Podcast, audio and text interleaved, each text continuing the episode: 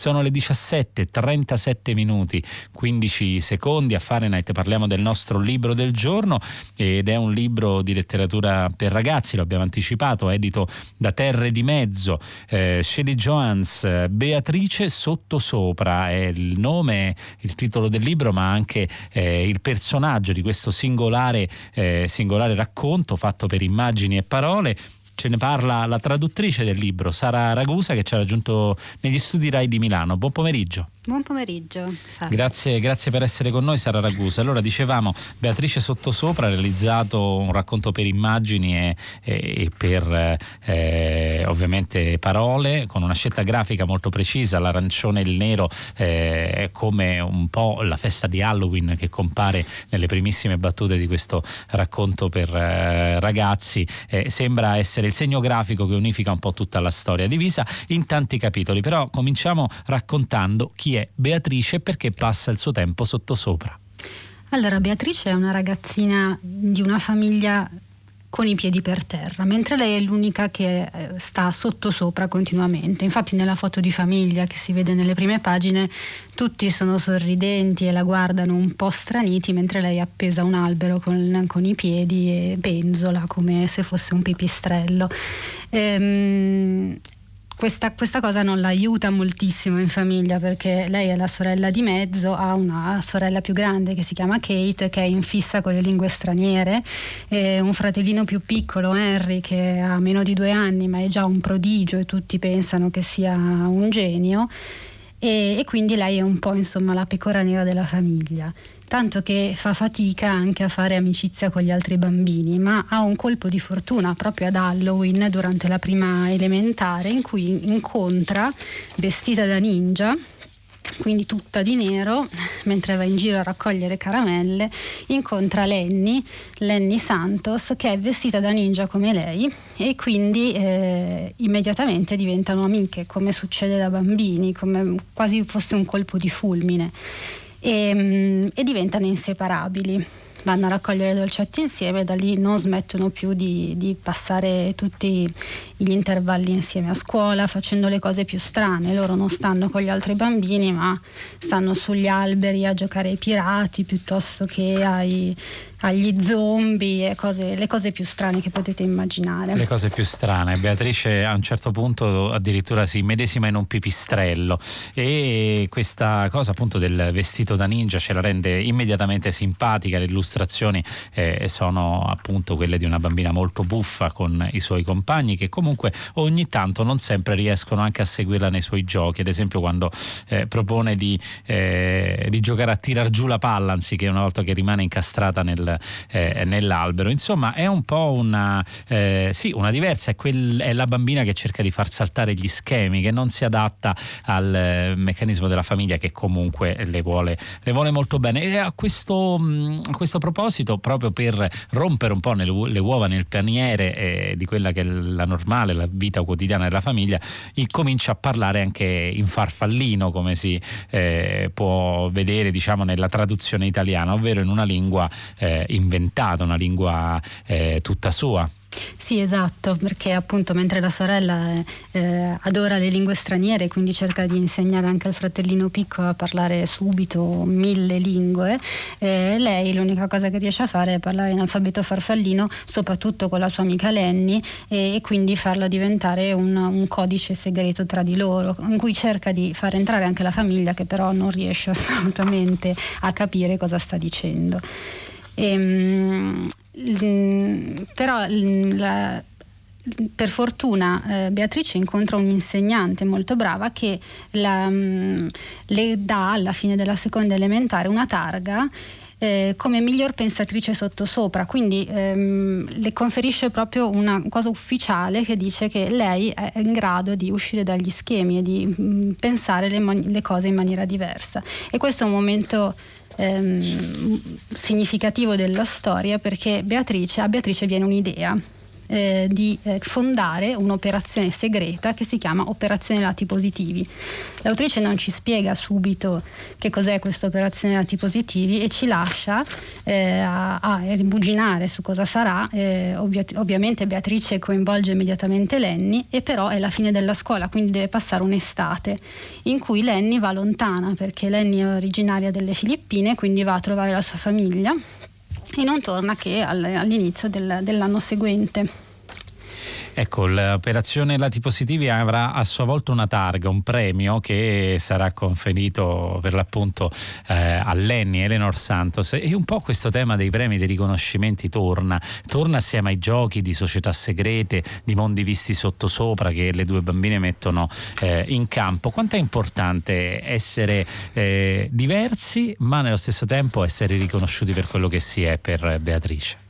È importantissimo, infatti eh, Beatrice fa questo passaggio da eh, pensare che le amiche devono essere uguali, quindi vestirsi nello stesso modo, fare i ninja insieme, fare esattamente gli stessi giochi, a capire dopo un, eh, il ritorno appunto di Lenny dal, dalle vacanze in cui Lenny è cambiata moltissimo e quasi Beatrice non la riconosce perché ha incontrato una nuova amica con cui fa dei giochi diversi eh, che le amiche devono venirsi incontro, non è necessario che siano identiche, ma eh, devono rispettare le diversità di ognuno e valorizzarle e per questo eh, nasce appunto l'operazione Lati Positivi che permette di eh, riconoscere queste differenze e dargli un valore.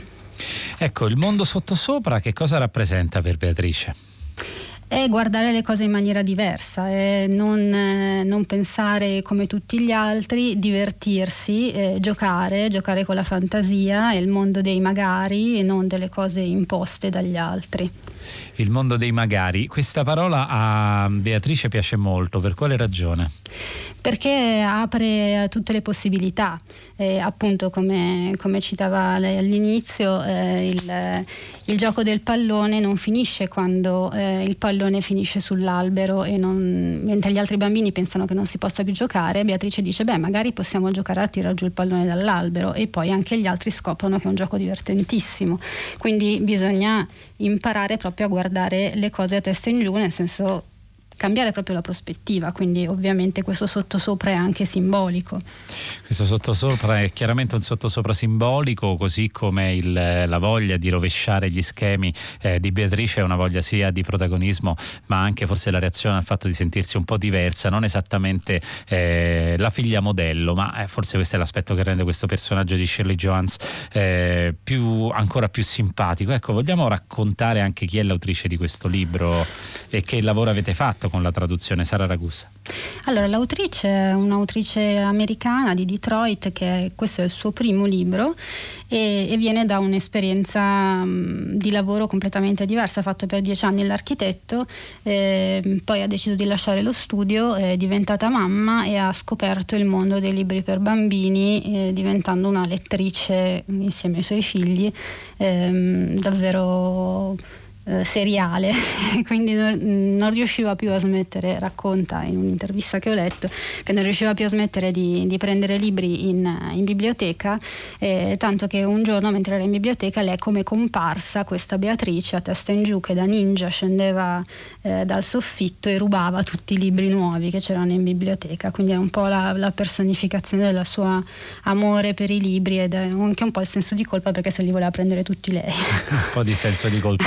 Eh, Beatrice Zinca diventerà alla fine anche un personaggio perché questo è il primo libro che, viene, il primo libro che scrive Shelley Joans, ma è, è l'inizio diciamo di una serie. In sì. Italia questo è il primo tradotto.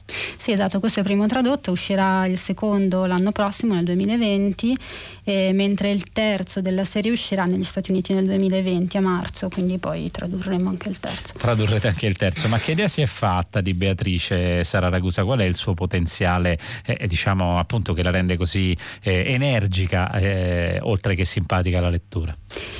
Allora, io trovo che ehm, Beatrice abbia un appeal molto forte proprio perché, anche perché i disegni sono molto divertenti, eh, sono integrati molto bene nella storia, la, la completano e strappano un sorriso. Eh, lei è proprio buffa, è disegnata in maniera buffa e mh, mm, completa bene appunto anche il personaggio che poi è un personaggio forte comunque, anche se non racconta di imprese grandiose, perché alla fine spesso nelle vite dei bambini non è che succedono grandi cose, ma eh, le piccole esperienze che fanno cambiare il punto di vista di ogni giorno e fanno crescere, fanno ehm, passare da una tappa all'altra, da una fase all'altra del, della vita dei bambini non succedono sempre grandi cose nella vita dei bambini o forse sì, forse semplicemente basta cambiare la prospettiva. Noi abbiamo avuto come libro, come classico misterioso il giornalino di Gian Burrasca di Vamba dove ne succede un po' di tutti i colori. Forse cambia un po' l'universo rappresentato, come cambiano le famiglie, cambia la dimensione scolastica rispetto a un'epoca, quella di Vamba, dove magari i ragazzi erano forse più irreggimentati ma allo stesso tempo più liberi. Ecco, quali sono gli elementi secondo Sara eh, Ragusa? Scusa di un, eh, di un buon racconto per, eh, i più, per i più piccoli oggi, appunto parlando della scrittura di oggi? Beh, io credo che sia essenziale mettersi eh, nella prospettiva dei bambini, cioè capire che cosa è importante per loro. In questo libro, ad esempio, eh, il, il, momento più importante è il ritorno a scuola e la frustrazione di Beatrice quando conosce, quando rivede Lenny e, mm, e, la trova cambiata. Ecco, questo un adulto magari lo capisce meno, un bambino che dopo tre mesi vede la, la sua migliore amica completamente trasformata ai suoi occhi capisce immediatamente che è una un, una frustrazione grandissima che, che, gli cambia la giornata. Però quella sarà anche un po' un'epifania per Beatrice, perché da lì imparerà qualcosa. Sì, sì, assolutamente. Infatti da lì deve ovviamente rimettersi in piedi dopo questa giornata difficile, eh, però per fortuna è una bambina estremamente ottimista e rimettersi in piedi anche a testa in giù. anche a testa in giù. C'è un momento, peraltro proprio una vignetta in cui Beatrice dice proprio perché non vuoi più fare il ninja, cioè perché non vuoi più essere come come me. È un po' difficile accettare che abbiamo sì. un'individualità, che abbiamo cioè che il mondo attorno a noi in fondo è fatto anche di cose che non possiamo controllare. Forse Beatrice proprio in quel momento se ne rende conto. Esatto, sì, infatti fa questo passaggio per cui capisce che non, non è detto che eh, Lenny è sua amica solamente se è uguale a lei e fa le cose che vuole che faccia lei. Eh, e secondo me in questo l'autrice è molto brava ehm, a eh, trovare proprio il punto di vista dei bambini ehm, per cui quella cosa lì è fondamentale. Come si concluderà? Che cosa porterà l'operazione eh, lati positivi? Beh, l'operazione lati positivi che appunto ci lascia per un sacco di, di pagine in sospeso perché non capiamo esattamente cosa sia, ehm, ci porta a dei grandi passi avanti nell'amicizia tra Beatrice e Lenny perché appunto Beatrice capisce che ognuno ha le sue peculiarità e, e per questo va accettato e quindi dà un... Eh, un certificato di ehm, lati positivi dell'operazione lati positivi come a, a proprio a Lenny come prima come prima del, de, di, questa, di, questo premio e, e, quindi Lenny è felicissima di, di, riceverlo e da lì la loro amicizia riesce a fare uno scatto e appunto ritrovarsi anche se, se sono diverse. Ecco, dicevamo Beatrice è un personaggio molto particolare nel ritratto di famiglia, viene mh, ritratta a testa in giù, lo vediamo fin dalle prime pagine e anche nei singoli ritratti, ecco questo è forse l'aspetto più buffo, mentre Henry e Kate hanno una foto normale, lei è appesa a testa in giù anche anche in questo caso anche sul muro, insomma, esatto. in maniera che ne dà un po' il, ehm, il, carattere. Se dovesse definire, visto che è l'inizio di una serie, eh, magari eh, anche per chi comincerà a leggerlo e saprà che ci, sa che ci sono altre storie che arriveranno, eh, tre caratteri particolari, tre aggettivi per definire Beatrice, quali, quali utilizzerebbe Sara Ragusa? Allora direi che ottimista, piena di idee, anche se non è un aggettivo. Va bene eh, comunque. e eh, scoppiettante. Ottimista, scoppiettante e piena di idee. Ci vuole anticipare qualche cosa delle storie che verranno? Già ci state lavorando sulla ah, no, produzione? ancora non ci stiamo lavorando, quindi non posso okay. anticipare. Possiamo dire però che le copertine eh, fanno vedere diciamo, un personaggio ancora più sottosopra di prima, sì. quindi questa caratteristica non cesserà, non ci sarà una crescita che porterà ad un'evoluzione o involuzione chiaramente dal punto di vista narrativo di questo personaggio molto simpatico, graficamente reso molto bene con, eh, almeno per questo libro, con i colori dell'arancione e del nero che parte proprio da una serata di Halloween per le sue avventure sottosopra con l'amica Lenny e la porterà a scoprire eh, qualche cosa e per l'appunto a crescere. E grazie, grazie a Sara Ragusa per averci raccontato Beatrice Sottosopra. Grazie a voi. Beatrice Sottosopra è il nostro libro del giorno, ve lo ricordo, edito da Terre di Mezzo, l'autrice è Shirley Joans e questo è l'inizio di una serie dedicata ai più piccoli. Beatrice per l'appunto è una bambina delle elementari e questo libro illustrato ci riporta appunto a raccontare i libri per l'infanzia che sono stati al centro eh, del nostro eh, martedì, un martedì su due lo dedichiamo per l'appunto ai libri per i giovani adulti e per i più piccoli come in questo caso con eh, il ciclo di Beatrice sottosopra. Noi proseguiamo ascoltando ancora un brano, un brano eh, delle Mahotella Queens che si intitola eh, Muntu Wesilisa.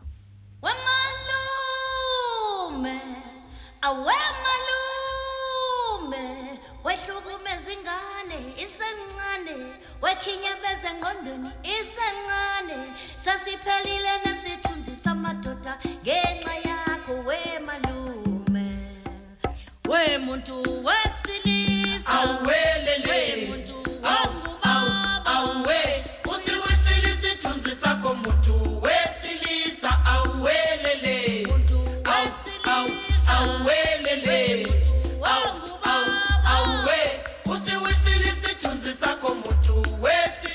dança ao.